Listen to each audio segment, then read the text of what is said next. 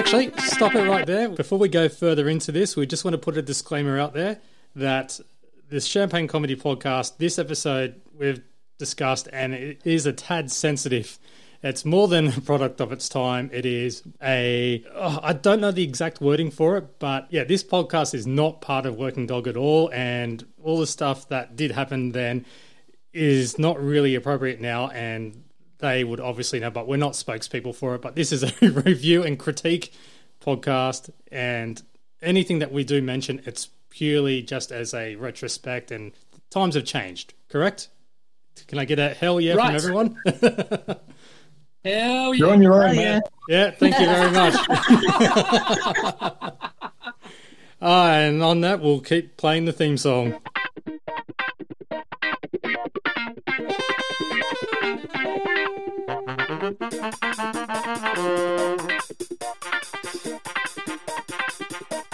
you.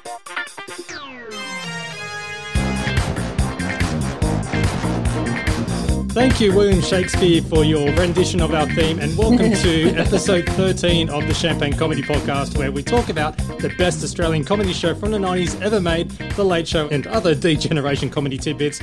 My name is Matt, and joining this podcast today is, in alphabetical order, Alison, Daniel, Kim, Prue, and Tony.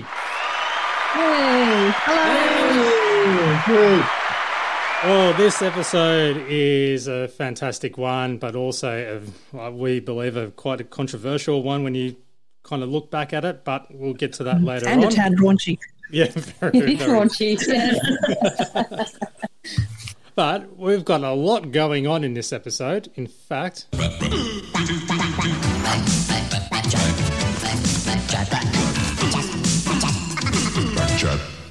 and we have one from Scott McPhee on Facebook. Uh, Scott is a regular. Uh, g'day, Scott. And he'd like to say that in episode 12 of the podcast, uh, you talked about whether any other sitcom families had episodes shot in Hawaii. The sitcom Growing Pains had an episode where the Seaver family visited the island of Maui. So that would Oh, be wow. part of Spaz family when they went to Hawaii.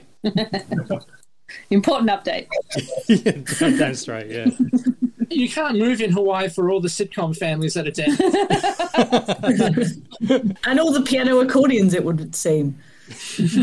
And Scotty Boy seventy four on Twitter. We don't know if that's Scott McPhee, but I apologise if it's one and the same or if it's separate. Uh, he just wants to say good work on the episode twelve, which we had Mason Hellcat as a very special guest, and he found a lot of the moments in episode twelve extremely funny. So it's taken us twelve episodes to at least get a giggle out of someone. I'm happy with that. I'll take that as a win. I think it's the same, Scott. And you know, we usually play this towards the end of the show, but now I'm going to hijack the very beginning of it. And we've been holding a listener uh, best quote comp. Here's what we've got so far with four entries. I made love to her like a tiger, like a tiger. Uh, good day from uh, Dominic. How are you? No, Miss, Mister. Ladies and gentlemen, do you believe in mental telepathy? No, I hear you think. You can say what you want about me. I may be ugly, but at least I'll never be as ugly as an Angela Weber. And now we have a new entry from Jeff. What's all that about? Thanks, Jeff. So much build up. Short and sweet, short and sweet, Jeff. Are we going to add Jeff's What's All That About to our rotation of wacky clips? What's all that about? Damn straight we are. Exactly. Well done, Jeff. You made it. And just to show that uh, we are actually serious about this competition, we have prizes. This is I finally got a build up.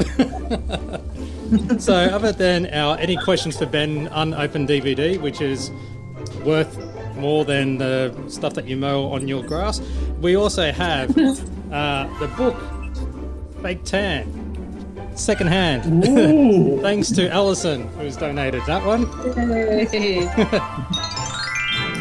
There we go. And also, D Generation. That's Yeah. all. Ah, Bumper Book of Aussie Heroes. And, of course, I am going to throw it in a copy of Ripper. There we go. So we've now got four items, and we've got one more coming, which is being donated by someone, but I won't mention it until it actually arrives because if Australia Post screw it up, then yeah, we've got nothing. So that's our prize. I thought you guys were adding in a Guru Wayne. Oh, And any any questions for Ben? well, if I find another copy of Guru Wayne uh, unopened, then I'll add that in. So for the time being, it's just those four things officially. So thanks, Alison, for donating that. And uh, yeah, I, I think Kim might keep her Sylvania's water book. I don't think anyone else could deal with that torture, right? Um, I told myself I'm not going to actually reference it this episode. I need a little bit of a break. Now, look, thank, thankfully, there's there's not too many Sylvania Waters references in uh, in episode 13. There's only one, but we'll mention that a bit later on in the show. you know what? It just shows that uh, what goes around comes around, really, when it comes to anything that Late Show does, anything that mentions Olympics or. I don't know, maybe a certain documentary that's going on in the world today, like Woody Allen, Mia Farrow doco. That's which you know we've got a little snippet here of what it is. I, I just can't live with him anymore. Why is that? It's not normal. What's not normal? I, I can't believe you would say that because when it comes to normal, I, I'm the winner of the August Strip. Yeah, and that goes on for a little while. Yeah, Late Show did it. Yeah, of course, with the announcement of uh, the or potential host of the Olympic Games in Australia being Brisbane in 2032, everyone went straight to the whole Port Moresby. But I do actually have a little bit of a clip of when the IOC decided to approach Australia saying, hey, you might want Brisbane to apply for it. Greetings, members of the International Olympic Committee. Beatty! Beef Centre Oh. of Australia extends the rural hand of friendship. No, sorry, not Dubbo. There is one other very important update that we have forgotten, and and that is we had a, another bit of correspondence on Twitter from um, frequent correspondent Happy Slasher, who points out that the handy church that was in the previous episode was in fact located in Elsternwick. And I don't know if this is still possible in Australia, but if you go onto Google Maps and you search for St Joseph Catholic Church Elsternwick, you will see what, what I'm pretty confident is in fact the handy church. It's great to know that the most obscure places are still being known by at least one or two people out there, and we're not going crazy at least. So thanks, Happy Slasher, for responding and letting us know about that. It makes you wonder if they were aware of what the material was going to be when they allowed them to come down and film. Pretty full on. they see the sketch that and go, "Oh, you kidding me, right? That's a bit blasphemous." Hang on. I suppose if they, you know, put fifty dollars into the collection bowl, then it's just yeah, all right, off you go. And also, if you're listening to this podcast or this episode before March 15, 2021, the Revelation Film Festival in Perth is holding a screening of The Dish, of Working Dogs to Dish, at the Backlot Perth on March 15. So if you want to check out more information on that, just go to their Twitter, rev underscore film underscore fest. So it's rev underscore film underscore fest. So there's a little plug there. And now, after all that, we have Daniel. Have you got your program guide ready to go? Yeah, and this is from the Melbourne Age. Um, I picked Melbourne because uh, that's where uh, the Late Show comes uh, from uh, each and every Saturday night. Uh, and on Saturdays, uh, Ross Warneke would do the Critics Guide to the Weekend's TV, which basically means he gets to put in his own persnickety comments next to all the listings. So on Channel 7, up against episode 13, uh, we've got the movie Real Men from 1987, a woeful espionage spoof starring James Belushi as a CIA, as a CIA spy, recruiting John Ritter for an assignment which goes wrong. Uh, then on Channel 9, uh, earlier in the night on Hey Hey, we had uh, Jon Stevens uh, with the chorus from Jesus Christ Superstar, Tommy Emmanuel, Ali Fowler, Vince Sorrenti, and Elliot Goblet. And that was, uh, yeah, I know. I know some, a some, uh, some, some, lineup, yeah, some some usual suspects there, I think, uh, and that was followed at eight thirty by the nineteen eighty nine thriller Frantic. Uh, Harrison Ford is superb in this good thriller about an American doctor whose wife is kidnapped in Paris. His only lead is a strange, flighty young woman played by Emmanuelle Seigner. The story is okay, but Roman Polanski's direction tends to be contrived, and we are left to wonder what Hitchcock would have done with it. So, yes, speaking of yeah, problematic elements, my goodness, Roman Polanski. Whew. On Channel 10, uh, we've got the 1983 action drama Uncommon Valor.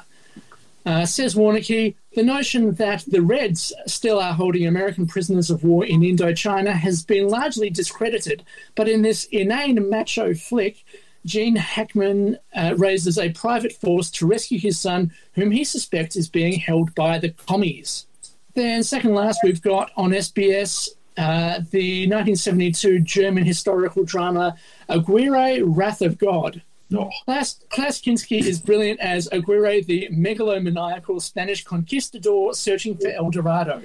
Rip roaring action from director uh, Werner Herzog, um, who also directed another movie that was up against episode 7, The Enigma of Kaspar Hauser. And then, last of all, on the ABC, before the late show, we've got the last episode of the season of Alexei Sayle's stuff. No. Yeah, I know. So that means Last What'll ever. I do without this fat bastard, Alexei Sayle? What'll I do? the, the answer is you won't laugh as much. Um,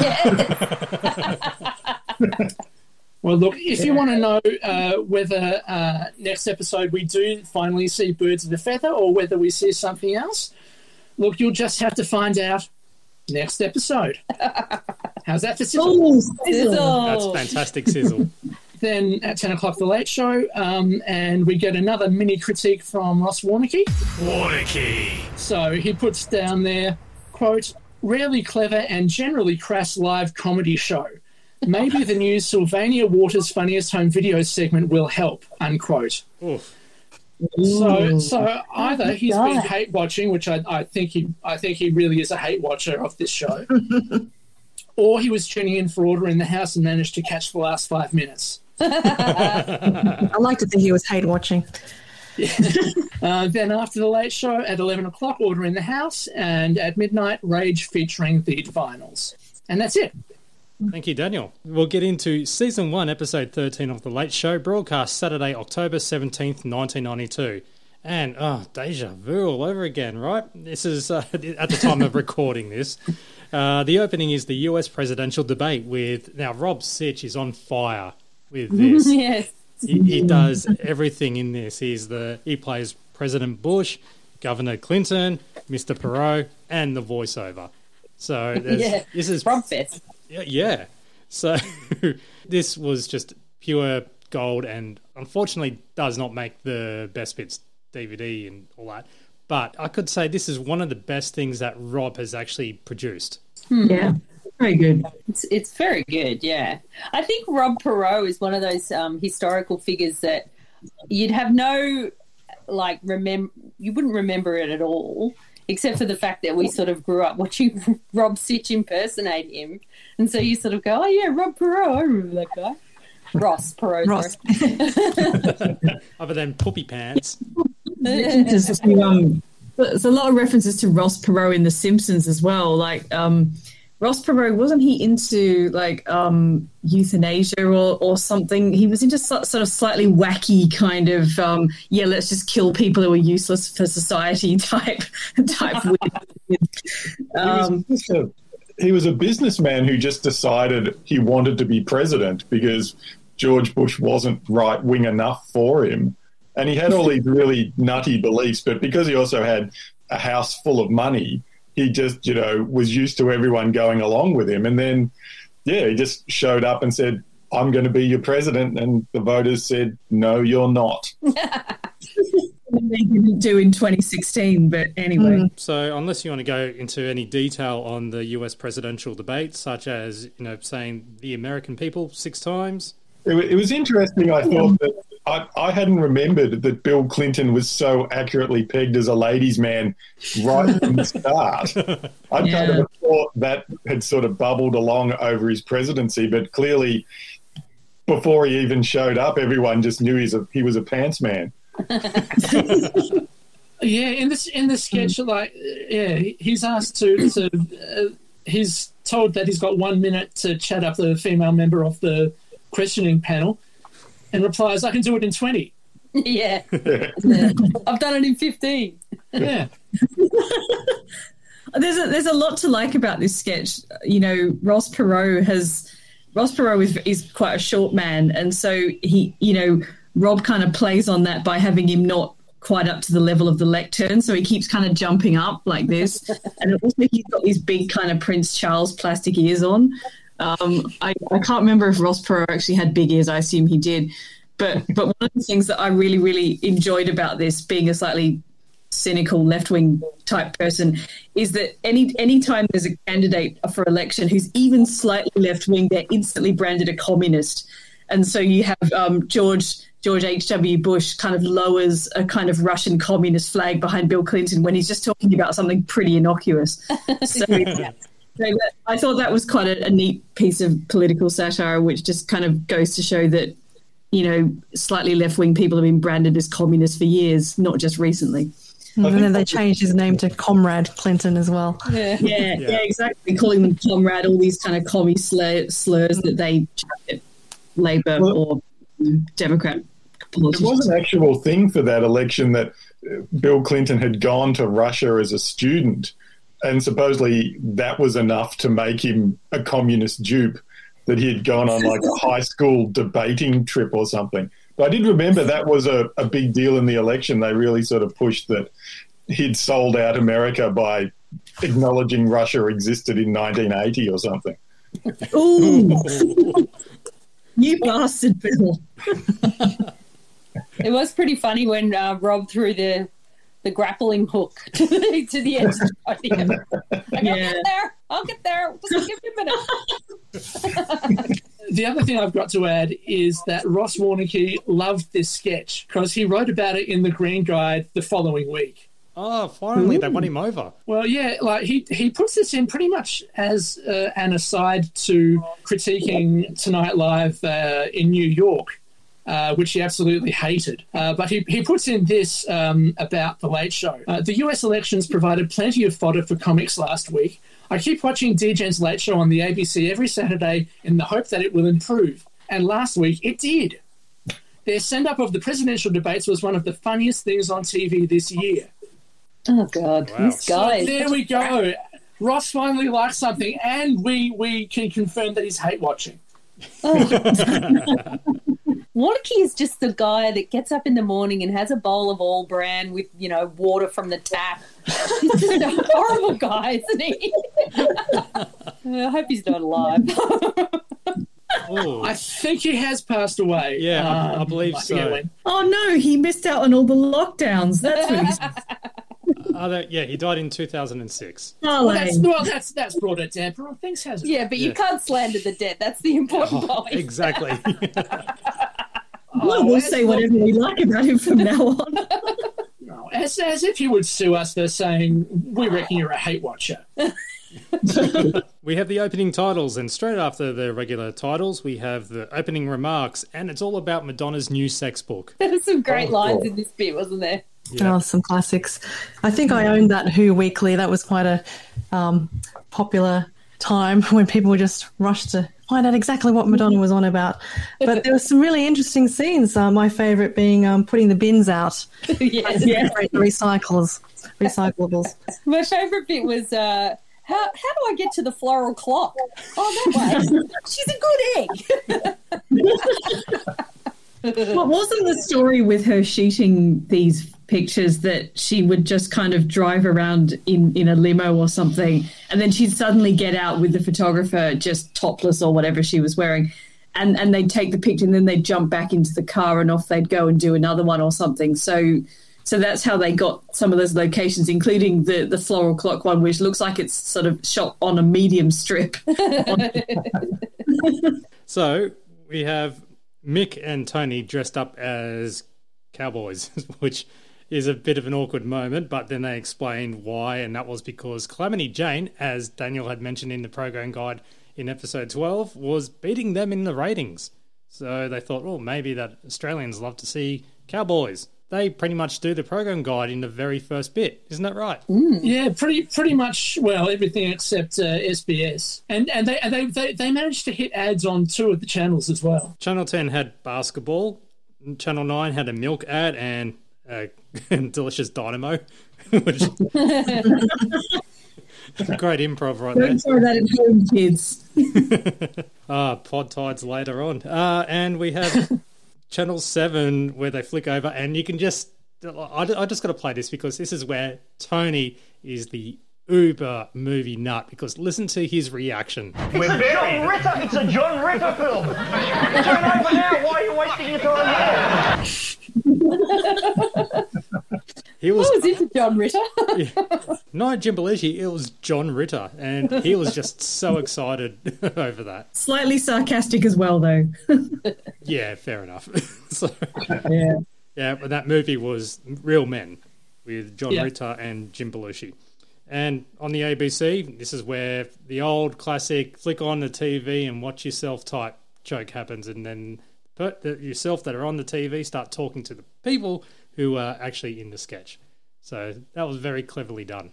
Although, mind you, TV Mick uh, tells um, uh, on stage Mick and Tony uh, how um, how unoriginal it is, saying, "I remember Glynn Nicholas did it on the Big Gig."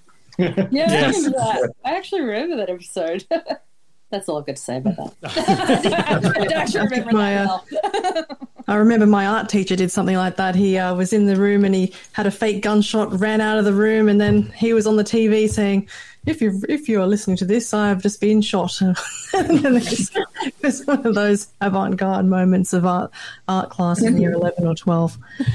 So we have News Desk with Tommy G, and Kenyan woman hosts Africa's inaugural Tupperware party, and yeah, it's a shot of uh, a couple of pots and pans. Really, uh, you've got Jeff Kennett revealing how he keeps his hair in place with super glue. Yeah, it's a good thing it's not Gorilla Glue. I don't know if you've if you've heard of this story, but there was a woman in America who uh, styled her hair with uh, yeah something called Gorilla Glue, which is basically it's like a very strong spray adhesive, and going how the hell do I get it out? And yeah, had Yeah. to had, had to go for a, a proper procedure where you know, chemicals had to be added to try and break it down. Oh, wow, that's Gosh. weird. Wow.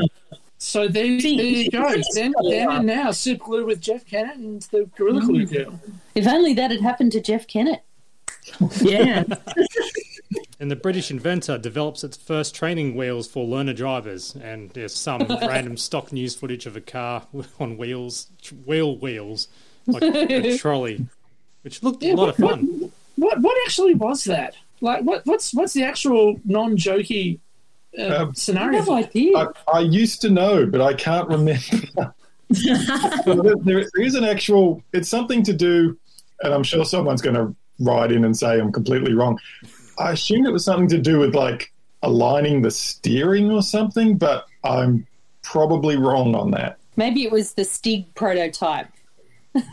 first, first stunt driver. So the the great debate in the US and the spotlight is on the vice presidential clash with Dan Quayle practice pointing and speaking, and then the legit the emblem falls off as well. So that, that was actually pretty funny. Yeah, I, I like that. It's not quite as good as Theresa May um, with all the letters falling off behind her and also losing her voice at the same time, but, it, but it's a pretty good one.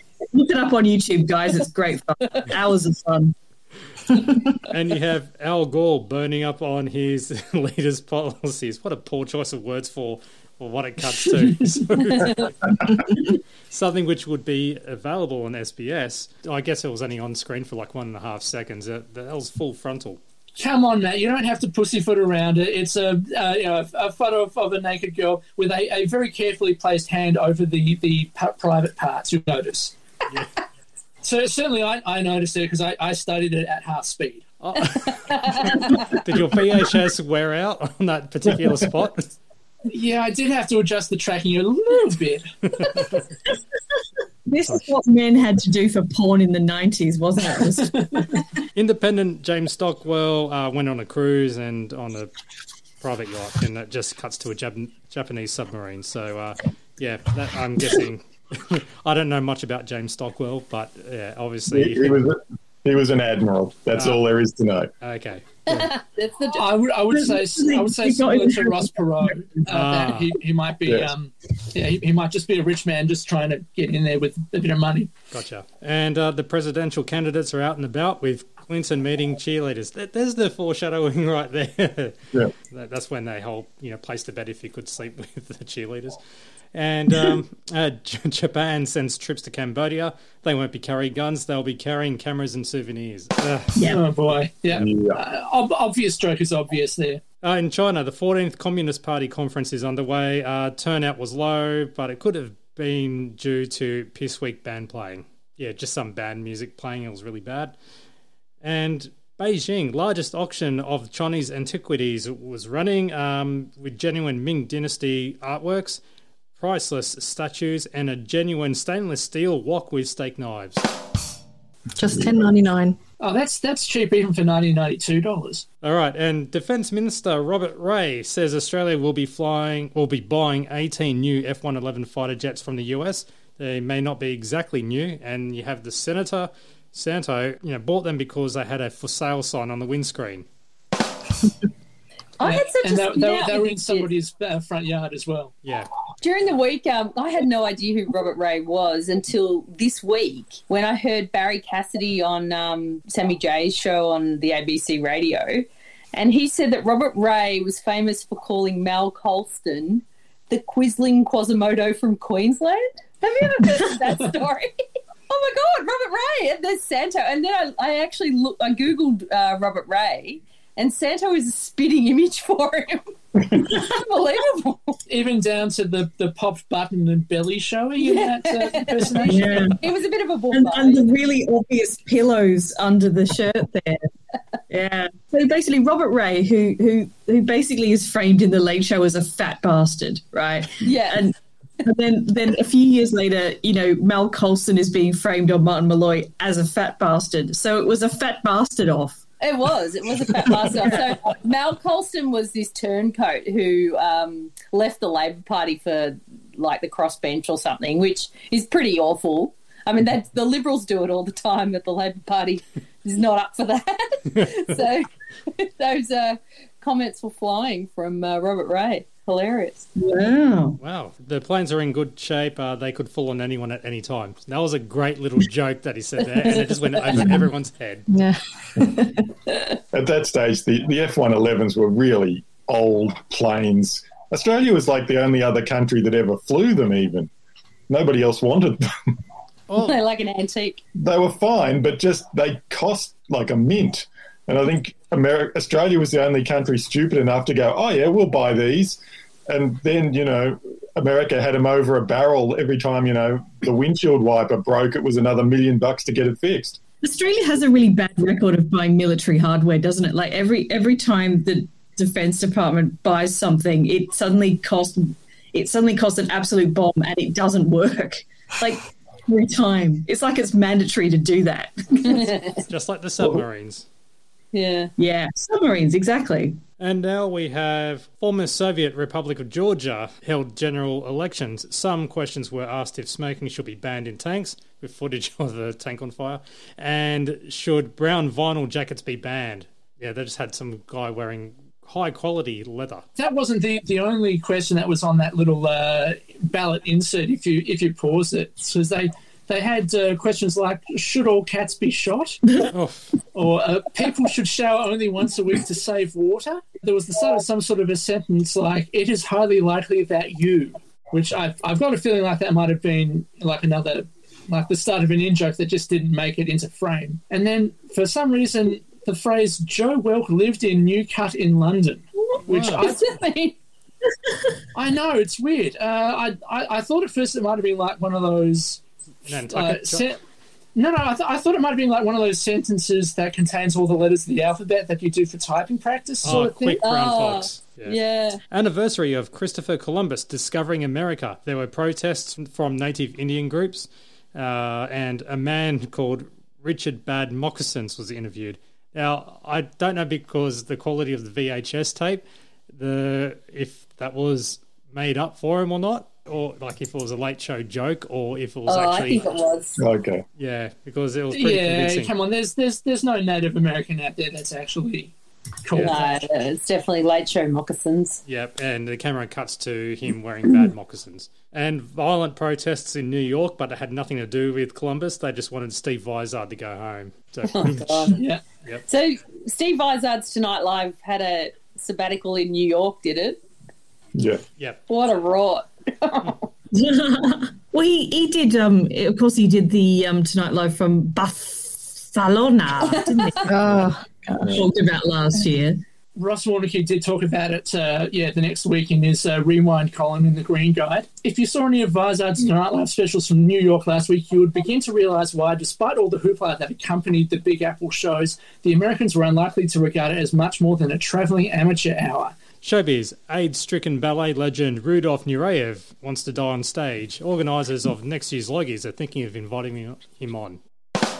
And Madonna's book Sex comes out the next day, and some keen collectors are already have an advanced copy, and they cut to Pope John Paul holding a book. He's a good Catholic Madonna, so you know it's entirely appropriate. Oh, yeah. Some very quick jokes in there, and um, probably half of them hit and half of them didn't really. It was an epic news desk, though. It did kind of feel like the kind of news desk you'd expect midway through the run, where they'd kind of burnt through any sort of safe material that they had, you know, they'd worked up, and it was like, what have we got we can work with this week? Yeah, a lot of it was very sort of topical, I guess. Yeah. Now we have The Lounge, and Jason Stephens sets up one of the best sketches ever done the Elderly Operations Centre. Oh, I'm not a big fan of the Elderly Operations Centre. Am I the uh, Lone Ranger on that one? Yep. I, I've, I've, got to admit that sort of as, you get older, it sort of takes on a, a bit of a different meaning, really. Because, like, I would say, yeah, my, my, my younger self would go, you know, like, would, would would be hating those elderly people, you know, doing whatever they want.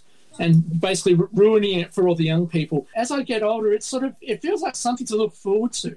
Like, it's, it's, it's, it's, it's like between this sketch and the Grannies episode of Bluey, it's, it's making me feel good about getting uh, getting older. So you just want to do this, Daniel. Hello, hello, Channel 9? Yes, I'd like to complain. The other vendors just said bottom. You forgot the bad language. Shit.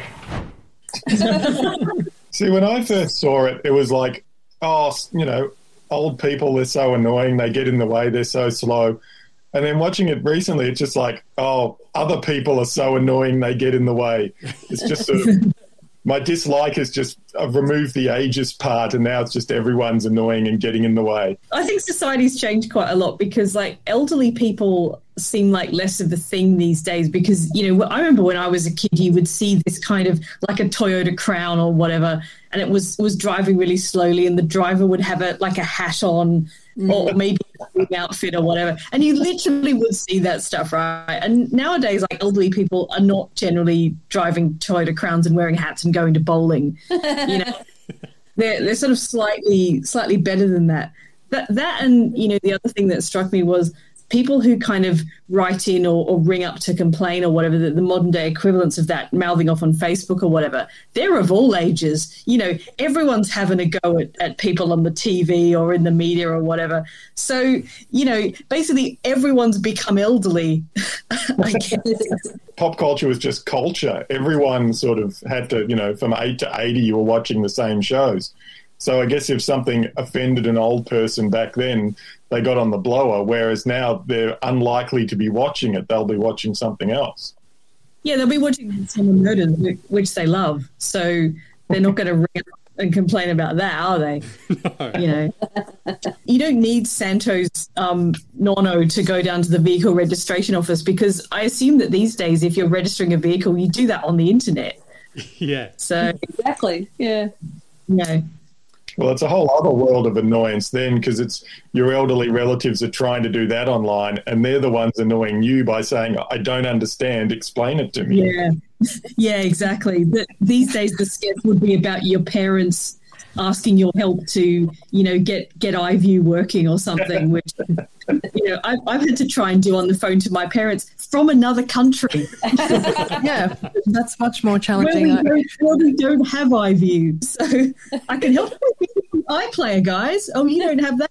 Oh, okay. I was like me yesterday when I was actually at work in an open plan office trying to discuss how to pay a bill, my mum's bill, and she had two factor authentication. So she had to tell me Oh, what the number was, and I had to say no, and then it didn't work because it timed out, and I had to send another one, and she had to read out the other one, and then then I had to actually go to a banking website, and yeah, there was it was it was painful, but uh, we got through it. There, there is a really lovely '90s thing in this sketch, which which I guess I should mention, which is um, ringing up Talkback Radio to talk about the flag, which which was a common that was funny, yeah.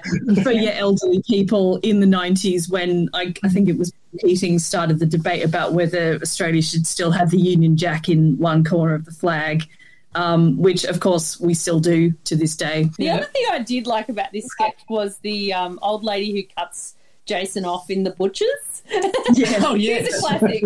She goes, "Oh, I'll have a leg of lamb. Oh no, maybe some sausages," which is like two completely different meals. and then she gets all worried and she goes, "Oh, I don't know." Like she's amazing, that woman. Mm-hmm. she must be all of like ninety-five, but she's like the best actress in the entire sketch. yeah, that is the best bit. The butcher was slightly smirking there, which I think he was a real butcher. I think the butcher was in on that code slow. Yeah. he's he's part of the conspiracy. and and really, we, we should like speaking of the acting, we, we should talk about the fact that this is a very professionally shot, professionally acted. Like I mean, it's it's almost documentary looking. Yeah. and, uh, like it really it really does add to to the whole joke of the the that this is a conspiracy, and and the fact that there's hardly any uh, of the DGen in it at all, really, Yeah. apart apart from being unwitting victims. Yeah, that's why I don't like it because, and I think they've they've done this more in their later careers where they've just sort of taken a back seat and just been the writers and the directors, and it's like, no, you know, this is a late show, and I want them in front of the cameras, and I want them to do the acting and being silly, like, and this is just way too slick, way too professional. They've got really great actors, and it's just a little bit of a bummer for me, but I know it's got great writing in it. But but see, I, I think like, with this sketch, and there's also another sketch in this episode later on, where yeah, I just I don't think that it would have worked if it was composed of just the DGen cast. Hmm. Yeah, too No, they, they needed they needed to get the professionals, well, older people in. I mean, John Flaus, I think, is great in this as the, the guy running the whole shebang. Yeah, and you could see, I've noticed one or two of them would appear later on in Crackerjack, Mick Molloy's film. Yes. I believe Mrs. yes, Jenkins. Future Crackerjack cast. Yeah. Yep. And one of the men as well um, is is in Crackerjack. I can't remember which one. He's very good in it. The, the older one, uh, yeah. That's the older one of all the older ones. The next sketch is Jane. Oh, it's a live sketch. Jane uh, presents Oh. Fine Art Barn with Jeff and Terry Bailey, our favourites. And there's this is a, a beautiful disaster because Jeff and Terry, or Rob and Santo, knew everything perfectly. Jane was the forgetful one. And didn't they play on it? Oh, yeah, yeah. The, Yeah. the wheels fell off very early on in this. Yes. Yes. And so Jane forgets her lines and has to actually go and grab the script from the floor manager, which is probably Annie Faber. And and it's like Rob is a perfect mix of trying to save her. Like he actually sort of quietly says, Have you got it? Have you got it? But then he's also completely throwing her in the deep end and making her the butt of the joke. It's like this it's amazing to watch. The line, I'm glad we waited for that one. Yeah. That's incredible. It is incredible. It really is. I wonder, I wonder if you've ever considered what it feels like to forget your lines on national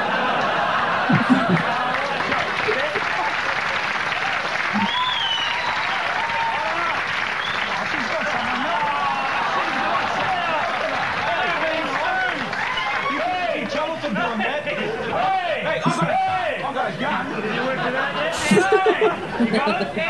Hey? Okay. What what I'm trying to comment on was saying that Doug certainly is a very versatile artist. Yes. Geez, I'm glad we, we waited for that one. versatile. yeah, versatile. Back to you. Surely. He's a very versatile artist. No, no, no, no. What does he? You know what he specialises in? What does he specialise in? Tell me. Panel bands. So yeah, they were talking about Doug, who is a fantastic artist, and got a But just but just happens to be expelled from the Heidelberg School. yeah, yeah. because some of his features were that uh, the beauty of his work, he could actually flip it over, and he does the back of it. Other innovative works he has is a calendar, or the painting that turns into a calendar. And other than panel vans, as you heard, uh, he goes through f- phases, just like uh, he was one of the mannerists. Yeah, that was funny. I think that seemed like a genuine uh, furphy by Santo. He completely forgot that it was impressionist. Yeah. He was so convinced. He goes, "No, it's mannerists." But boring, boring aside here, um, mannerism is actually a real style of European art, and, and according to Wikipedia, um, it emerged in the late years of the Italian High Renaissance around 1520. It was influenced by and reacted to the work of Da Vinci, Raphael, Michelangelo, and other Ninja Turtles. Other Doug phases uh, was through surrealism, cubism, and toplessism. Six months ago, he was a struggling tattooist, and uh, yeah, he doesn't seem like high art, but uh, but he did go through the dogs phase. So, and then they show, yeah, painting of dogs playing, doing whatever, kind of like the playing poker type thing. And yeah, um, play, playing playing pool was uh, was that one, but uh, yeah, he's also got the one where they play cards. yeah, and they have Da Vinci's art as well, but it's all Starkers. The Starkers edition. Yes. This part though, uh, beautiful women, beautiful women. yeah, yeah. And, and this one we've got to add to the whiteboard. I'm afraid we've run out of time. Oh, Thanks for dear, that's such a pity. It certainly is. Um, You're such a beautiful woman, Jane. tell me. You're Not so tonight, let me tell you. forgetful. There goes Not up on the tonight, let me tell you. Classic. Well, see, if, if if I recall, I think they mentioned this briefly on the DVD commentary, but Jane was feeling a bit under the weather that night. really? Uh, un- as under the weather as a newt. All right, and it's time for episode 13 Front Bottom Gets the Sack, so to speak. Literally. yeah. And, and Front Bottom reads a viewer letter, which contains all the speeding of sound effects and uh, footage for a cheap laugh to speeding up and appalling continuity. So that that's a little bit of, uh, I guess Tony's gone, how do we do this with uh, him reading a letter for about a minute? And there are some good comical sound effects throughout it all, throughout it all as well. Very perfectly um, uh, timed. The bottle pouring the water out sound effect was sort of. boop, boop, boop. yeah, really, really, really made me laugh. But they also revealed the winner of the Reg Gorman lookalike contest from episode 12, which was, uh, I don't know, someone who looks like Reg Gorman. It was Reg Gorman. I. I was expecting you to. Sorry. I don't know what Reg Gorman looks like. I, I'm too young. Front Bottom forgot all about it, and he did mention that, you know, he'd forget if he's had his testicles screwed on. Must have uh, slipped your mind, Governor. honestly, I'd forget my own testicles if they weren't screwed on. Actually, you have, sir. I found them next. They matched the photograph in the post office. Yes, that's then all right. I love that with the audience laughter. That joke just delivered so well, and so we're also used to the DVD or VHS version, and so when you mm-hmm. hear that laughter on there, you just go, "Bam!" That joke landed. I, I like they, they matched the photograph in the post office. That that is a brilliant. That's a classic. The idea that there would be a photograph of them in the post office. And so Front Bottom sends Alden and Reg on a journey to find the lost Camera 3 because he was so successful at finding his testicles. And they come across the Myoptic tribe where they have Paul spear throwing and never go anywhere without their distinctive Ugg boots. And everyone's favourite thing is it's okay, don't attack. I'm with the guy who hosts Play School. Well, and the barman from the Sullivans. That's who Reg Roy is. Yeah. Right. there we go. There's the reveal. I will say that I've noticed that there was a scene that was cut from the commercial release of the olden days. So did you know the bit where he's actually reading the rejection letter? Yeah, I, I mm. feel I feel like this might have been cut for time more than content, really, because it doesn't add much to the well storyline, such as it is. Yeah, well, in the commercial release, it goes, you know, straight after when they say barman from the Sullivans, and then they cut saying that the guys have disappeared, and then it continues walking towards the camera, and they found it. Well, right in between that bit was this scene. Dear Governor, we regret to inform you that your spin off series, that's Front Bottom, a cavalcade of show tunes, has been rejected for failing to meet even the most basic criteria for entertainment. Philistines, what would they know? Fails to meet the most basic criteria. Let's see. Must be entertaining? No. Amusing? No. Vaguely interesting? Damn! What if I put a big spender back in with me in tights and suspenders? Nuts! That was it. It's a bit of fat, really, isn't it? Yeah, I think mm. Daniel's Yeah. right. It's like just cut for time or something. Other than they find the camera, that's the end of the olden days. Yeah. Now we have the lounge, and we've got Tony, and also our Tony as well. Uh, this is uh, where you will shine, and um, Tony recaps the music from last week. Just a little bit of a blurb saying it was a very musical episode, as we also discussed, and then introduces a new segment, the undiscovered masterpieces of the cinema, and they feature Houseboat Horror. Australia's first made-for-video horror spectacular, or as uh, Tony manages to stuff up, made for horror. Yeah. Have you watched this film all the way through, Tony? I've seen. Oh, I wouldn't say I've watched it all the way through at one time. It's possible, it's possible that I've seen all of it. What I've seen of it, it's it's a chore to get through. Uh, but the real star of this segment is Tony for having watched the whole thing and found some bits to get laughs out of because it's holding up his copy. Yeah. No, I remember the, the only fun fact I have about this is when, oh gosh, the guy who directed um, Not Quite Hollywood, the, Mark the document, yes, the, the documentary about exploitation films. Um, I interviewed him for work. He, he was going around being interviewed by every man and his dog. And one of the things I said, you know, oh, you did all these trashy films. I was disappointed Houseboat Horror didn't get a mention. And, and he, he was not impressed by this reference to Houseboat Horror. And, and made very clear that Houseboat Horror did not qualify as it was made, as Tony has pointed out, direct for video and therefore was not considered an actual Ozploitation feature release and therefore was beneath his contempt.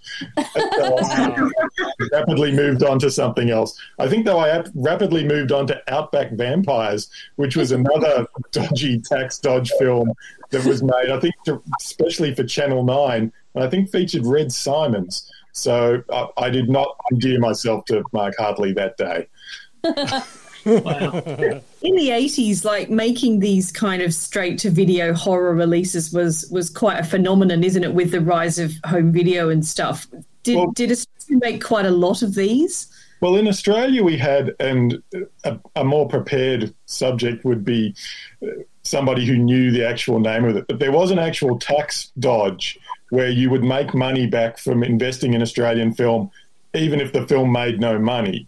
So there was quite a lot of Australian films being made in the 80s that, yeah, and some of them were very good. This was a, a decent, you know, attempt to boost the film industry, but there were also a lot of shonky, dodgy things churned out on the cheap, not designed to make any money. Um, and Houseboat Horror was definitely one of those. Uh, the, the, most of them are just forgotten. They just didn't.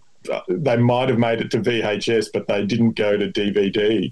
And when something like you know, Body Melt, which is sort of held up as you know now as this kind of Australian schlock horror classic, but at the time it was kind of seen as just another one of these tax write-offs because there were so many of them out there. It was a real thing, and a lot of the time these films just they might have made it to you know your local rep cinema for a couple of weeks, and then they just vanished forever.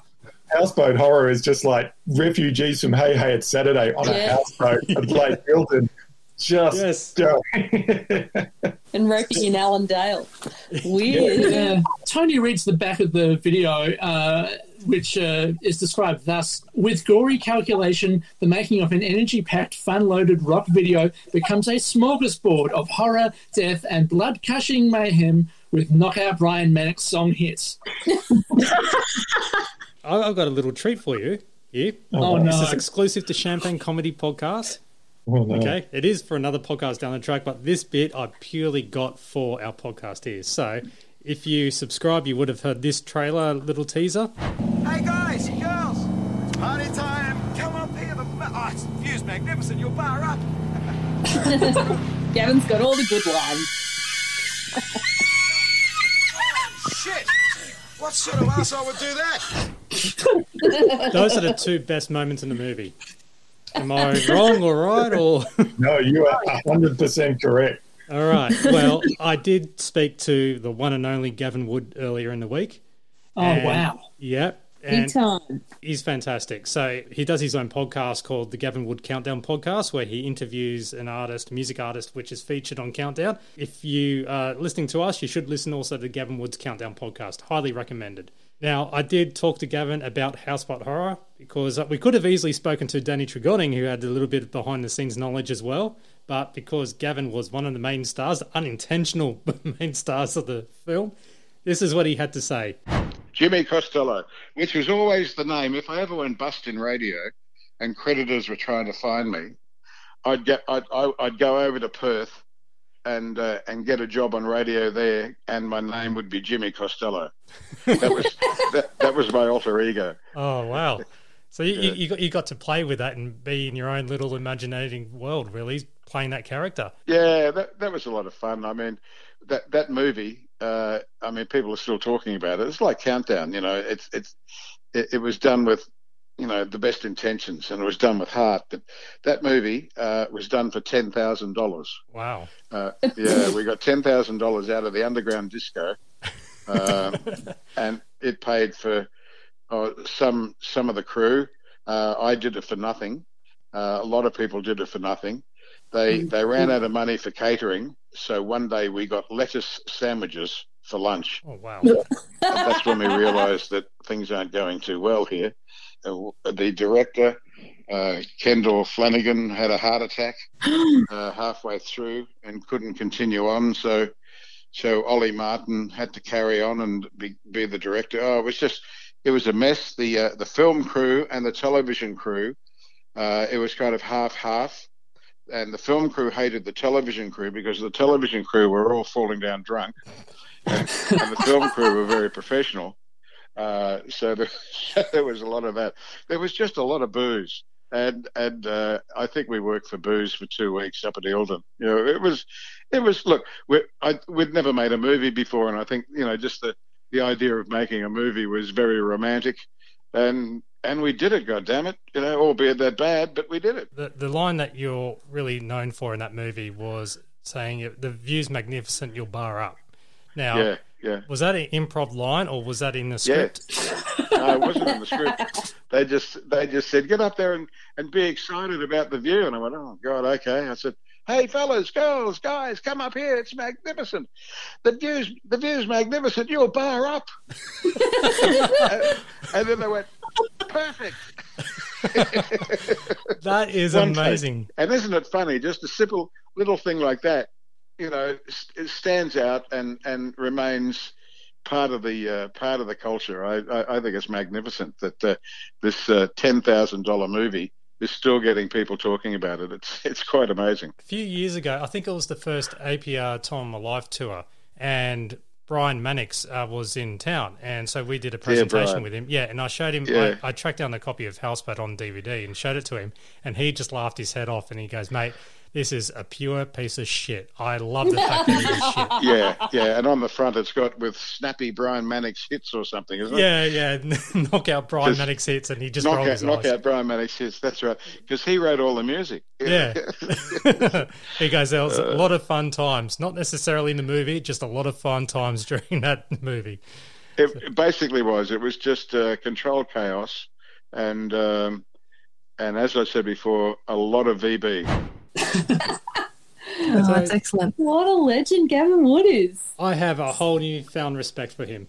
Especially uh, that he still remembers that line as well. Yeah, no All, problem. the, all those words at 31 years on. Yeah, he's more than happy to talk about it. So thank you so much, Gavin, for having a chat and contributing to this podcast about it. So make sure you download the Gavin Wood Countdown podcast. You could always get a good joke out of Brian Mannix, and once you saw Animal, the drummer was involved, you'd, you'd, you'd know there'd be something there. Uh, you can watch Houseboat Horror on YouTube. For some reason, it's got it's some sort of foreign language track where there's somebody talking over the whole movie in some sort of Eastern European language.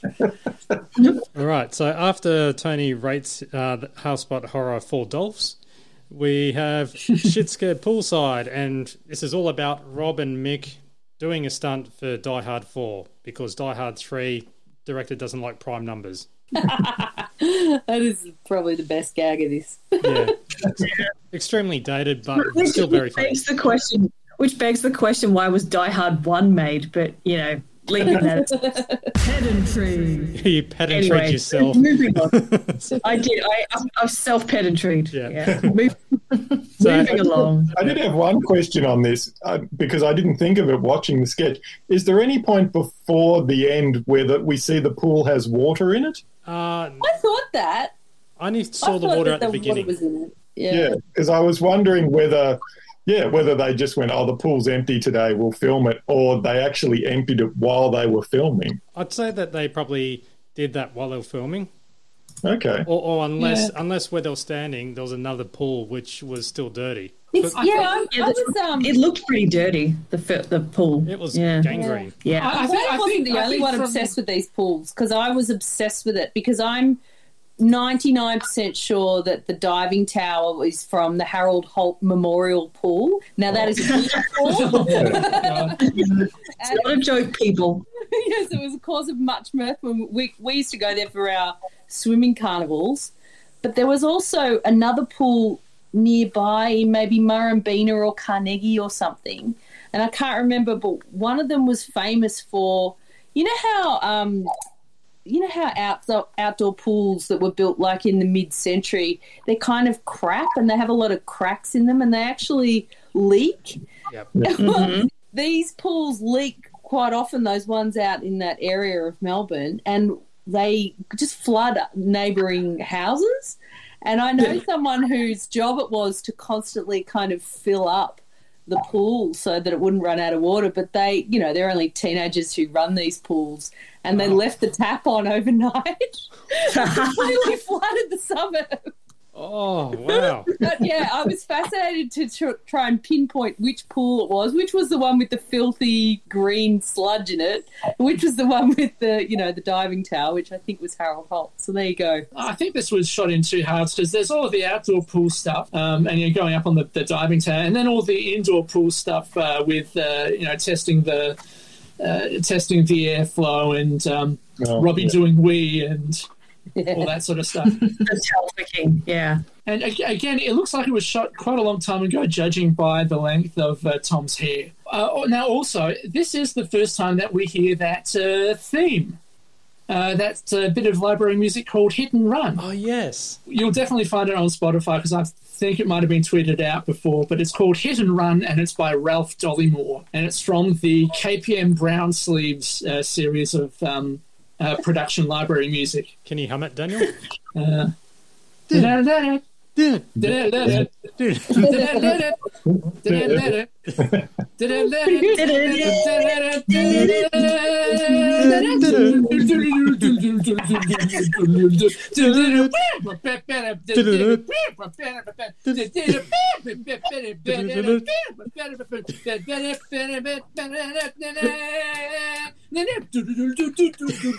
Should I keep Oh yes, please.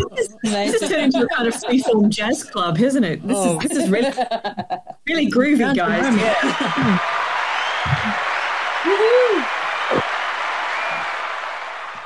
Nicely and uh, if, you, if, if you don't have Spotify, it's it's in the menus of the Champagne um, Edition DVD as well. So There is, of course, that classic line in the Shit Scared sketch where Rob's saying, Are you sure you filled it with the right gas, Mick? Oh, it was a helium, yeah. Yeah. yes. and that, that, that reference to Mr. Gaspo as well. Yeah, Mr. Gaspo says it's the best. Now we got the sketch with Rob as Harry Connick Jr. because 1992 was everything Harry Connick Jr. Yeah, this was probably my Rob awakening. I just want to. It's probably Jane's Rob awakening as well. But the whole point behind it was that every time he would perform a song, his brass band would interrupt him. Stop! Stop! Stop! which is common in a lot of, uh, I guess now would be Michael Bublé. The boob. The boob, yeah. Mm. But I would just love to have that installed on my phone, so every time someone will be interrupting me, or you know, have that conversation that goes on and on, you just go in front of people. so Daniel, what did you do? So uh, yeah, uh, Rob as Harry is here in a ridiculously big-looking red suit. And Not ridiculous, incorrect. Perfect. and also Christopher Kirby, who was playing Rodney King in a early sketch, Yeah. yeah, Oh. as one of the trumpet players. Yeah, he also turns up next episode. Um, uh, we won't tell you when. You'll have to find out next episode. More sizzle. Pretty effective way to, to cover up an F bomb, really. You don't really see it too much on the screen because you see Jason on the left playing a bass, and you see Mick and Tony and two um, African American looking gentlemen uh, on the brass. But to the right, you've got, I think it's Santo doing a bit of drums.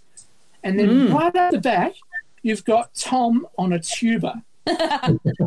did, did, did anybody notice? It's a, it's a bit like that, that optical illusion thing where you're meant to look at all the people uh, uh, swapping basketballs around here. You don't notice the guy in a bee costume that's walking through it all. Yeah. It's kind of a bit like that. Like I you think don't, all you, eyes you- were on you Rob in don't notice. Yeah. Yeah, exactly. Hmm. I was distracted. So after the Harry Connick Jr. Pistake, we have Tony on the lounge, and he's talking about how to become an Australian citizen. And we had the Oath of Allegiance, which is at the very beginning of the Best Bits of the Late Show, Volume Two. Does anybody actually know what the actual oath of allegiance is? Ha ha ha! That's a good one. That's all I know. see the see the, the the fact that, that we've we've all yeah we're we're all born here. We didn't have to say it all. Uh, means that um yeah we we don't know what it actually is. But it turns out that it's actually much shorter, and uh, you can actually you can choose between two versions of the pledge, one mentioning God and the other uh, not mentioning God. Well, So, it's like, similar the- to the British citizenship oath. Yeah, yeah, the was- British was- citizenship one is exactly the same sort of format as that. It's you, Mm. you say two sentences and one of them's got God in it and one of them doesn't. So they do all the people do their bit and then the, the atheists do their bit. Um, and suddenly you're British citizens or, or Australian citizens, I suppose. I, I only got experience of becoming a British citizen. Yeah, um, me too. Yeah, I, I was going to ask you, uh, Alison, uh, considering you're you're the only uh, one that's not in Australia. Do you remember your your British uh, citizenship pledge? I, I don't remember it offhand, but yeah, it, it really is. They give you they give it to you on a card, and it's Yeah. it's two sentences long. And, and I did the atheist version. Um, and yeah, do you do you happen to have the Australian one there? Yeah, so it goes from this time forward. Then either you can say under God or not. Then I pledge my loyalty to Australia and its people, whose democratic beliefs I share, whose rights and liberties I respect, and whose laws I will uphold and obey. And wear There we tightly go. jeans. Yeah. there we go. I'm, I'm an Australian citizen now, apparently. I swear allegiance to the flag with a fist. Um, coming out of. But yeah, the, the, the piss take of, of the oath of allegiance here is yeah, pretty much saying that you know if, if, if you're going to become a Australian citizen, you're, you're going to get the piss taken out of you um, for your for your heritage, basically. Yeah, I, I caught the last line, which was, "Unless your kids get kidnapped by a Malaysian, in which case stiff shit." Topical reference there. Yeah. Very, very topical. This is quite a decent piss take, I think, as well of of the kind of cliches around you know people from different countries. So you know it it's sort of you know, it, it's sort of it's it's jokes about kind of New Zealand shagging sheep or um, you know British people being whinging bastards, but but really the the sort of joke is actually about Australian attitudes towards those nationalities. So it's it, it's quite a good parody, I think. As long as you know. You're a pack of assholes. That's all you. Yeah, that, that should, that should be incorporated into the oath. Clearly, You'll bar up. Yeah. yeah, that too.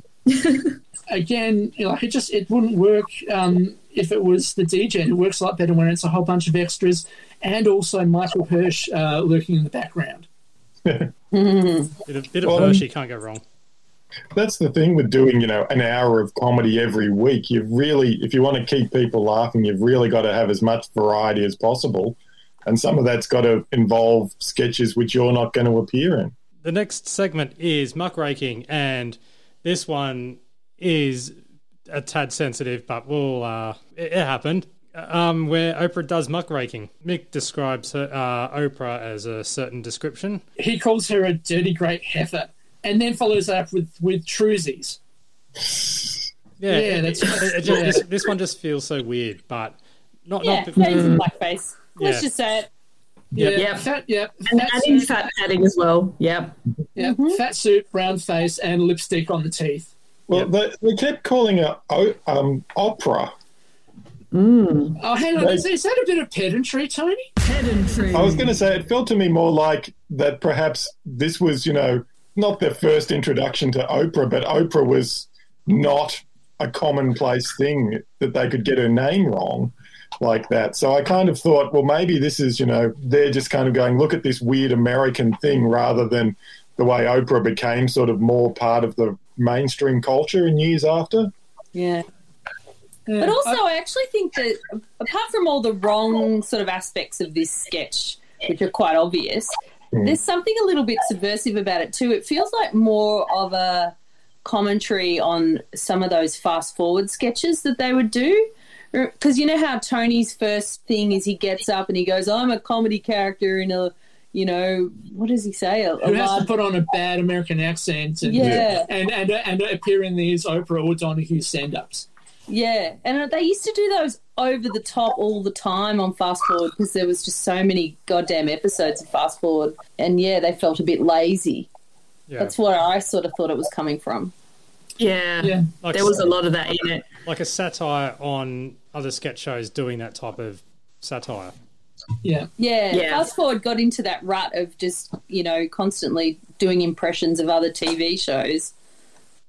Yeah, So- that, that that actually makes sense. Yeah, hmm. mm. So those shows were like the early '90s was sort of when those shows really broke big out here, and people kind of became aware that there was this whole sort of television that was interacting with people. I mean, I, I don't remember too clearly, but it seemed to me at the time there wasn't a lot of Australian shows that would have that sort of audience interaction, and it was kind of seen, especially as the 90s went on, it was kind of seen that America was this place where you had this string of freak shows where they would have, you know, Jerry Springer style, like completely insane sort of guests coming up. And, and Oprah wasn't seen as being that much different from that. Whereas now I think people would definitely look at her and what she's done in a different light. But back then it felt more like she was sort of at one end of this spectrum that also had, you know, Ricki Lake and Jerry Springer and that, where they would just have, you know, this cavalcade of, I'm worried my sheep is a member of the KKK or something, kind of guests and just crazy things going on. Also, I think that um, apart from the fat suit and the brown face, I think that it's a fairly spot on impression of, of Oprah Winfrey by Jane. Certainly with that sort of like the way that she seems to alternate between that sort of loudness and softness. Mm. espe- especially, especially the way uh, Jane says, "Statistics show." Yeah, I Yeah. thought so too. There was a way she was delivering her lines that was very much in the same sort of cadence as Oprah. It was sort of like That sort of wow. loud, that sort of uh, yeah, typified by the whole "you get a car" uh, Yeah. Yeah. stuff. It took Yeah. me by surprise because, of course, you're just sort of blown away by the fat suit and the and the brown on her face. But uh, actually, if she'd just done it sort of without the comedy stuff at the time, it probably would have been a bit more respectable. would have been quite a good impression.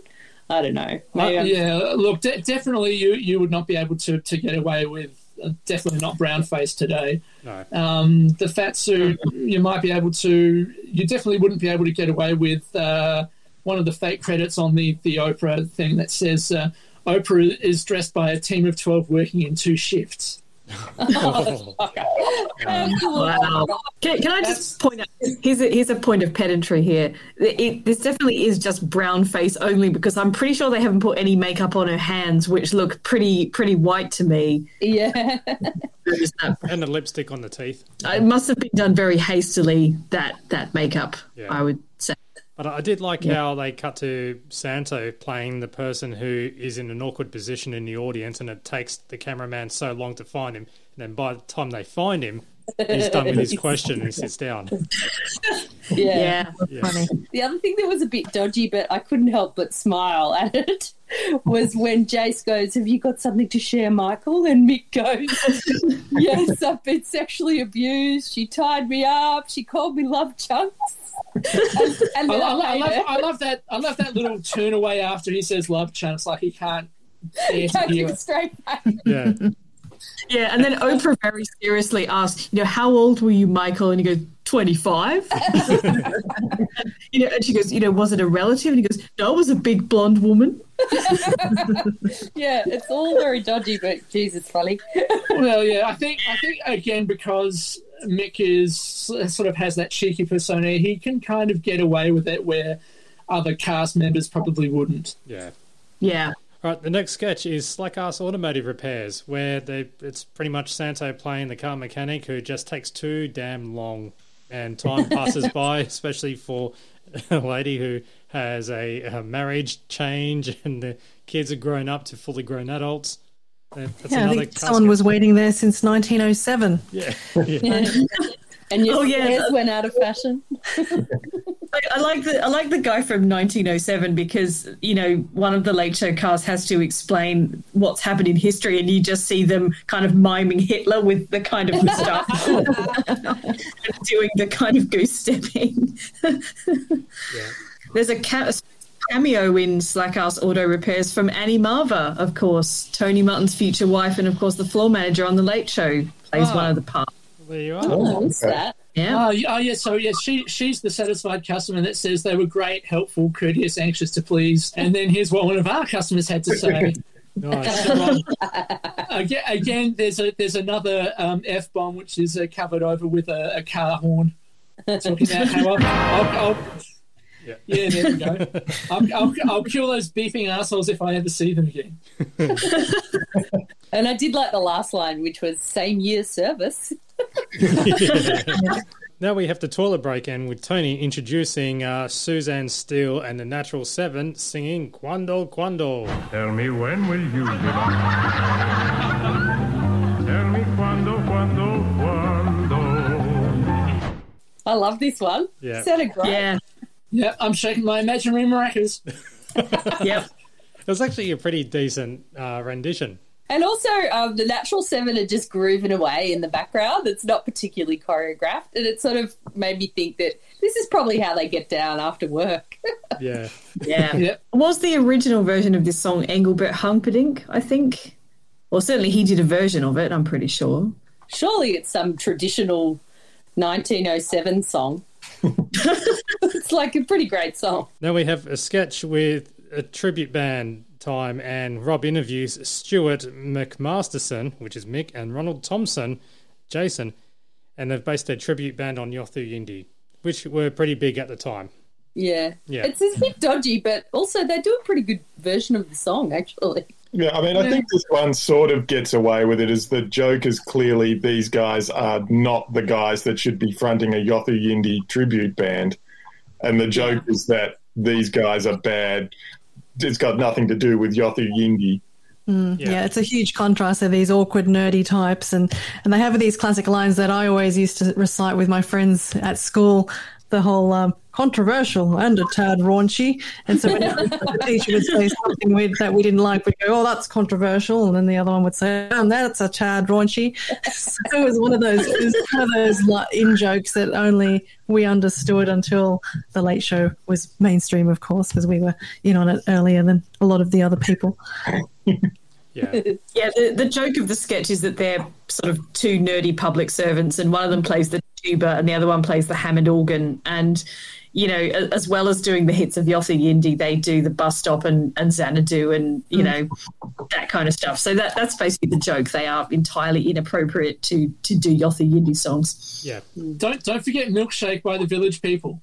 Oh, yeah. Yes, yeah. From from from Can't Stop the Music. Yes, it's the every Guttenberg, every yeah. New Year's Eve, it's uh, on Channel Nine like clockwork. Yep, and Tony Martin warns us all. Cool. All right. Also, Rob is very hot in that sketch. Okay, moving on.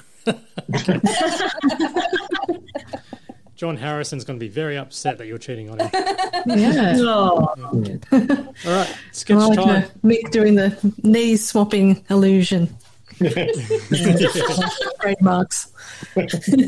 So yeah, I think I think they they just managed to, to get away with not being offensive. Um, yeah, I think if they were doing this today, I think they like they would be slightly over the line. Really, I think I think our our, our, our tastes have, have changed significantly. That you couldn't do this sort of sketch. Well, you could do this sort of sketch. You just pick a different kind of inappropriate band.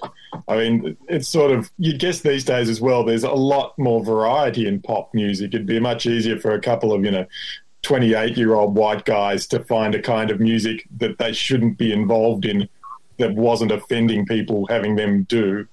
Yeah, like Hilltop Hoods Yeah. or something like Th- that. th- them doing Nicki Minaj. Yeah. oh yes, yes, uh, yeah. If if you were doing the, the 2020 version, uh, 2021 version of uh, the Late Show, yeah, you'd you'd have them doing WAP, Oh, Yeah. yeah, yeah, exactly. and yeah, definitely nothing indigenous. Not at all. They're just they were popular at the time. All right, the next sketch is Mick's car care. So it's Mick Molloy giving a tour of his own shipbox, and so and he's just giving examples of what to do when you know your car is due to be serviced, whether you got rust on it, the odometer is written in miles, and when the grass has gone yellow where you park the car, as well as it being propped on bricks. And so he just goes through various features. He recommends a certain petrol station because everyone gets their own petrol cap suited for the needs in yellow, red, and greasy t-shirt, which is just a I would say, looking at Mick's particular beautiful example of a Holden special, um, you know, th- this this sketch is pretty close to the reality of his his style of car care. yeah. Well, I was if somebody, someone had had a bad experience with car repairs because you've got this and you've got Santo's sketch earlier on about you know the same year service. It felt like somebody had had something go wrong with their car in the last couple of weeks. Yeah, Yeah. that's what it sounds like. There's a bit of a theme. Well, I just love the I fact. like how he's. You go, Kim. I don't know. I just like how he's nurturing that rust with a watering can And so, Yeah, and salt. I just love the fact that he also is using a fresh, clean fragrance in his car and he's using the yellow balls found in the urinals. Oh, Yeah. yeah, urinal cakes. Yes. yes. Yeah, that's Bernard King shows you a secret recipe. Family recipe, yeah. yeah, other than that, seatbelt safety, to use them, and when you need to find them, you get a metal detector out. But that all comes That down to his classic. shitbox, yeah. Mm. This is such a 90s sketch, though, because, like, no one drives a shitbox like that anymore.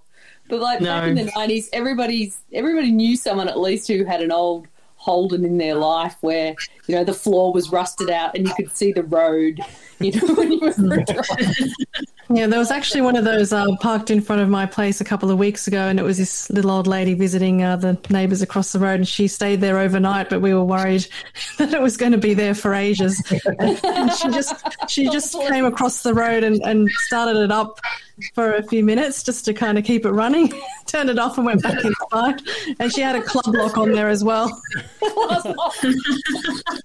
yeah. I feel slightly nostalgic seeing that um, Holden special because my grandmother had one exactly the same as that in, in exactly the same colour. Ballet, fond memories of the Holden special. Other than that, we have uh, Piss Weak Western World. So Piss Weak World returns, and these are some of the fun things you can do at Piss Weak Western World. You can meet a genuine cowboy, ride on a Wild West stagecoach, a colonial printing press, ride a bucking bronco, learn how to brand cattle, and a, there's a genuine cactus display. And are those Indian smoke signals? You just have to ask the chief in his real TP. And there's a six shooter duel. And all of those are totally piss weak. Big big shout out to the stagecoach there, which looks like one of those kind of trailers with a cage around it that the gym's mowing men have. Yeah. and, and it's just it's just a bunch of kids just in this cage thing being driven along suburban street, and you know I love that that to the essence of the piss weak world sketches. I love the printing press, which is just a photocopier. yeah. And the way Tom is shoving the kid's face down. And uh, again, sort of looking very weird uh, in the cowboy gear. Um, yeah, alongside Tony and Mick earlier in the episode. Yeah, yeah, it's cowboy themed. That's perfect. Look out, The, the Wild Jane. West has never been so pissy. Now we have Graham and the Colonel, and it's all about Duffel Coat Supreme. This one, this is fantastic. Yeah, classic. Yeah. Is this is this the first mention of Duffel Coat Supreme on TV? I, I was wondering so. that too. Yeah. Well, it's before I, the don't- I don't know Cup. whether they mentioned it uh, on the radio show or not. Oh, Oh, I think they did, yeah. yeah. So after talking about Bart Cummings saying that uh, his horse Let's Elope uh, nearly died of a mystery illness, that's where Graham and the Colonel related to him because Duffel Coat Supreme was suffering a couple of things as well.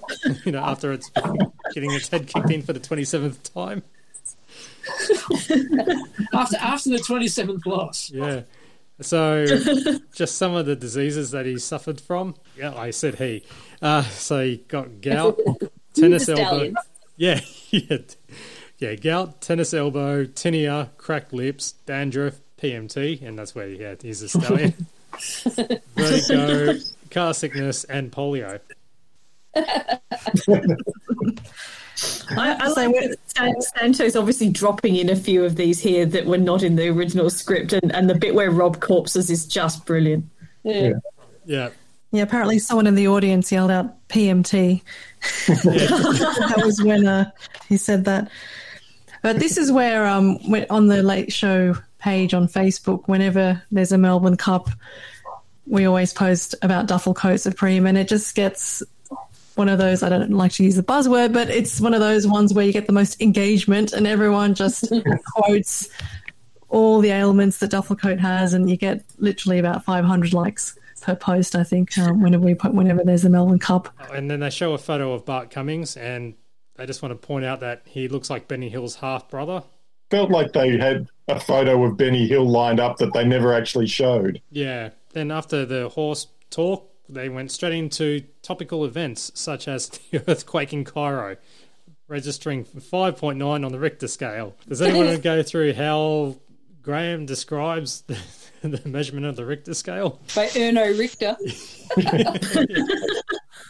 Do not use this podcast as a history lesson because that's not true. Just to let you know. oh no, that's why I failed history. So I just love how he described how to measure the Richter scale, and that is feel the quake and then count one cat and dog, two cat and dog, which goes all the way up to seven. and, and then uh, because it doesn't hit very well, um, uh, the colonel asks Graham uh, how their Goodyear strike rate is, yes. which I think that might have been in reference to the cricket. But then they brought out props, where in because they pretty much have wrapped up the worst album covers, so they brought out these ones, but they're all novelty ones. This is where the world was transitioning from vinyl to CD, so vinyl was on its way out, and they had bought cheap vinyl, and they had albums such as hits of the 40s for 99 cents and how They've is got song- an eagle eye for the bargain. yeah and speaking of eagle eye, I think 40s is misspelled, so there's a, another pedantry moment. there, isn't there? Yeah, yeah. There's no U in forties. no but it's got that song that No, no, it, doesn't. It That's the one doesn't. oh it doesn't yeah That's right. Whoops. And also they had Monica Seles, Grunt a Go Go. no thanks. That's something that never seems to go away. That there's all this grunting in the tennis. It's a power move. Yeah. Uh, there was also the complete arguments of Nolan and Laurie Donna. There we go. There's your Sylvania's water. Sylvania Yeah. Waters joke. Yay. That should be volume one. Yeah, and, there's- and this is not there's no referenced in the diary, just to be clear. There's no reference to this. in the diary. No, there is no reference to this in the diary. Oh, it's a shame. Yeah. And there's also the great Martin Luther King speeches as performed by Rod Marsh. Yeah, that, that made me laugh a lot. That the idea of Rod Marsh being able to deliver, you know, liberation speeches for African Americans. Yeah. I have no reference point for how Rod Marsh actually sounded. What does anyone? Not anyone like Martin? Luther King. And uh, yeah, and the day Peter Harvey's Canberra voice broke. that was a gold one. The best one was the last one. with Yeah. the- Oh yeah, the Yeah. three tenors in flight edition. Just as they get up to the pivotal point.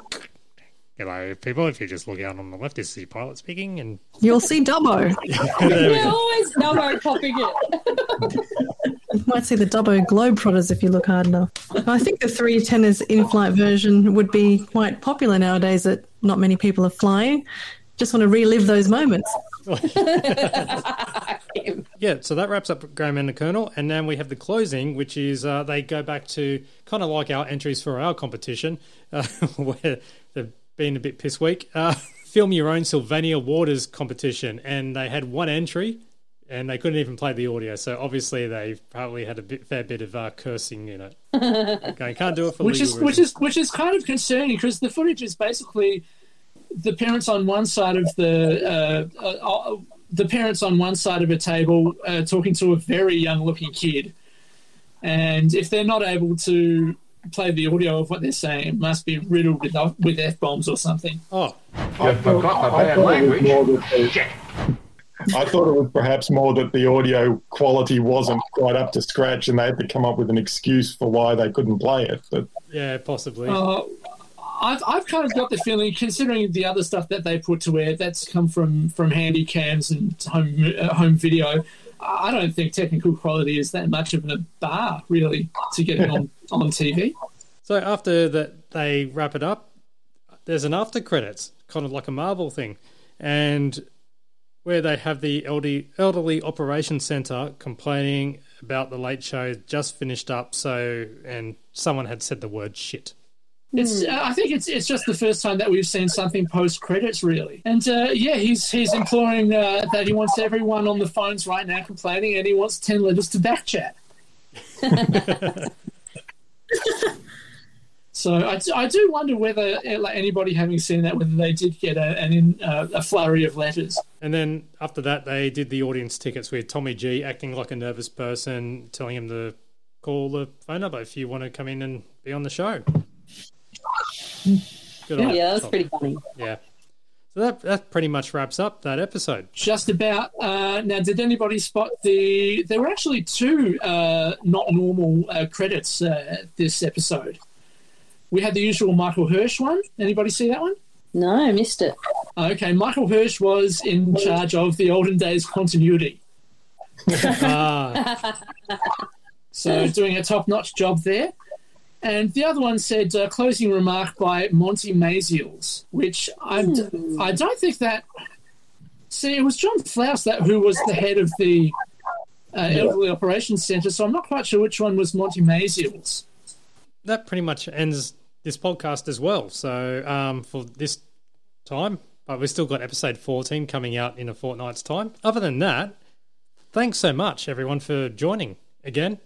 And This was a fun one. Like all of them have been fantastic. Please don't get me wrong, but because of the extra little bits and pieces, depending what ends up on the cutting room floor, I'll say, a little bit controversial, but also very educational, especially with Houseboat Horror. So again, thanks to Gavin Wood for sparing time to have a chat. And if you also want to enter the best quote thing, you can get all the prizes. I've just gestured to the prizes behind me that it's on webcam and no one can actually see. So yeah, we've got those. Uh, rewind the episode to the start if you want to hear it again. But uh, yeah, send them through to champagnelateshow at gmail.com or send us a tweet as well at TLS Champagne or go to our website champagnecomedy.com or Facebook as well. Just look up the Late Show, and you are more than welcome to actually do quote Gavin Wood as well. You know the view's magnificent. You'll bar up. yeah. All right, well, that's it. So I just want to say thank you so much, Alison, Kim, Daniel, Prue, Tony. I usually do it in alphabetical order, but I totally mixed that up. So I'm sorry. I really got to hit shuffle and say and go random bits. So because Prue, depending if Tony's in or not, you tend to be the last one when I call you out. yeah. On that note, it's time to cue the music. so thanks very much again, everyone. This is Matt. Please, I've lost, I'm lost for words. Have a good night. See you next time on the Champagne Comedy Podcast. Bye, everyone. Bye. You forgot the bad language. Shit. Thank you for listening to the Champagne Comedy Podcast, created by fans for the fans. For more information on this podcast, please visit champagnecomedy.com. Produced by Matt Fulton Productions, mattfulton.com.au.